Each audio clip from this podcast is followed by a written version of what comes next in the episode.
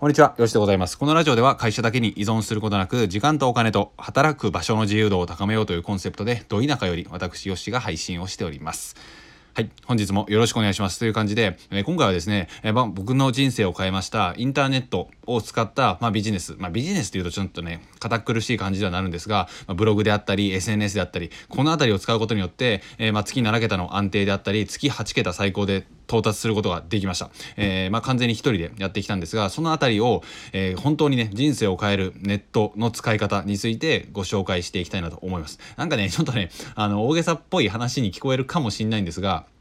それぐらいね、本当に僕の人生を変えたと言っても過言ではありません。最初はもちろんですが、いやいや、そんなわけないでしょとかって言いながらサラリーマンを続けていて、そんな話をしたら課長にね、キレられて前蹴りを食らうっていう風なね、あの、そんなエピソードがあったんですけど、それぐらいね、多分最初は誰も信じられないと思いますし、まあ、うさんくさいとか怪しいとかね、まさにそういう風な業界だと思うんですけど、まあ、事実としてそれがあったわけなんですね。その流れについてご紹介していきたいと思います。はい。というのも、あの実際のお店を持った企業であったったり、まあ、ラーメン屋とかね、美容室であったり、まあ、何でもあると思うんですけど、パーソナルジムであったり、えこういった起業をするよりも先に絶対にインターネットで人が来る流れっていうのを理解しないといけないと思うんですよ。例えば、このラジオもそうですが、えー、自分が発信することによってそれを聞いてくださる方がいるわけですよね。Twitter でも、えー、ツイートした時にそれを見てくださる方がいます。YouTube でも見てくださる方がいます。ブログでもそうですよね。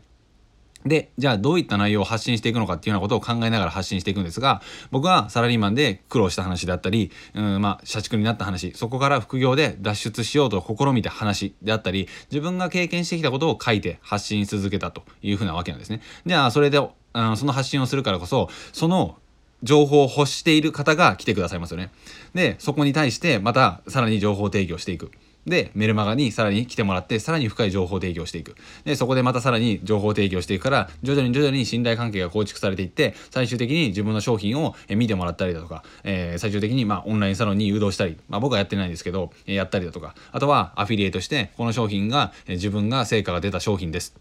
という感じで商品を紹介したりだとかっていう風な感じで自分が書いたものによったり自分が書いたうーん、まあ、ブログツイッター YouTube、撮った Twitter、YouTube、うん、撮った YouTube、まあこういうね、発信するメディアがあるほどに、そこにね、来てくださる方がいるんですよ。これがまさに集客になってるわけですよね。で、そこから自分が価値提供していくブログであったり、まあ、より深いメルマガとかですよね。で、さらにそこから、えー、自分の価値を提供していく。さらに提供していく。集客してくれ、えー、集客したお客さんに対して価値を提供していく。で、最終的に販売する。まあ、これ俗に言う DRM なんて言ったりするんですけど、そういった流れ、なぜ人が来るのか、そしてなぜ信頼関係を構築できるのか、そしてなぜ商品が売れていくのか。で、その後のアフターフォローの自動化とかっていう風なのを、流れをね、もう一本の小川ですよね。この小川、上流から下流に向かって流れてくる。流れを自分で構築しさえすれば、それがね、自動的に流れていくっていうような感じになるんですよ。で、うん、ちょっとね、いまいちわかんないかもしれないんで、もっと詳しくご紹介したいんですけど、えー、まあ、ブログでもう一度説明しますと、お客さんが来てくれる。そこからさらに興味を持った人は、このメルマガ登録してもらう。無料ですよね、もちろん。で、無料でどんどんどんどん提供していって、最終的に価値を感じてくれた人だけが購入してくれると。それを全部無料の、えー、情報発信、かつ、ステップメールで自動化していく。うん、ちょっと専門的な言葉で言ってますけど、全部自動化できるんですね。インターネットに組み込むことで。でも、これがね、インターネット使わないってなってしまうと、じゃあ自分で声かけに行かないといけないんですよね。あの、チラシをポストに入れたりだとか、うん。あとは、どっかのお店に行って、これ、来てくださったお客さんに配ってくださいっていうような感じでね、チラシを配ったりだとか、実際こういうのをやらないと普通にダメなんですよ。で、やった後に、じゃあ来てくれたお客さんに対してサービスを提供すると。で、リピーターになってもらうためにいろんな工夫をして、えー、またね、はがきを送ったりっていうようなことをやらないといけないわけなんですよね。もちろんこれはね、一つの方法としてはありなんですが、やはり、えー、いきなりこれをやるというよりかは、インターネットでどうすればその流れができるのかっていうようなことを理解しておいた方が絶対何にでも使えるんですよ。だから僕はパーソナルトレーナーであったり、えー、美容師さんであったり、整骨院、えー、あとは英語の翻訳家、まあ、いろんな方がいらっしゃるんですけど、えー、ありがたい話ですが、コンサルティングをさせていただくことを、機会をいただくというふうな感じになったんですね。えー、でも言うのも、それは全部インターネットの流れっていうのを、えー、組み込むっていうふうな作業が大切だと分かっていたからです。はい。というような感じで話が長くなってきましたが、何をするにしたとしても、まずはインターネットを使ってどういうふうな流れで人が来るのかっていうのを分かっておいた方がいいんですよ。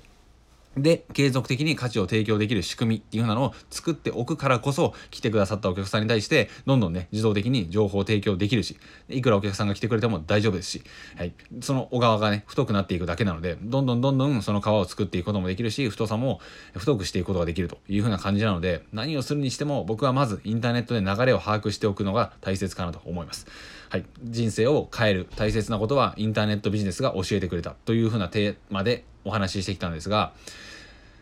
うん、まあ確かに振り返ってみると結構あの大きな変化があったかなと思います。この集客とかね販売とかあとは信頼関係の構築っていう風なのを全力で考えていってそれをね仕組みとして残していくで時間が自由になってくればさらに自分が勉強していってそれを強化していくとかっていう風なことができるようになってくるので今もしねインターネットを使っていない場合であればどうすれば集客できるのか何を発信できるのかっていうようなことを考えてやっていくだけでもかなり変わってくると思います。そして実際にお店を持った時にもその知識や経験は絶対に活かせますしじゃあどうやって継続的に来てもらうためにあのサービスを提供していこうかみたいな。あじゃあお店に来てくれてない時は LINE アットでまあ、あのありますよね。情報を継続的に提供していこうとか。ずっと提供していけば何かね新しいことを思いついた時に必ずお客さんが来てくれるしまたいろんな人を連れてきてくれるしみたいなことをね勉強した行ったりだとかそういったこともできるようになってくるので本当におすすめでございます。ちょっとねあのー、喋りたいことが多すぎてぐっちゃぐちゃになりましたがもう一度聞いていただければ幸いでございます。ではまた次回の放送でお会いしましょう。ありがとうございました。さよなら。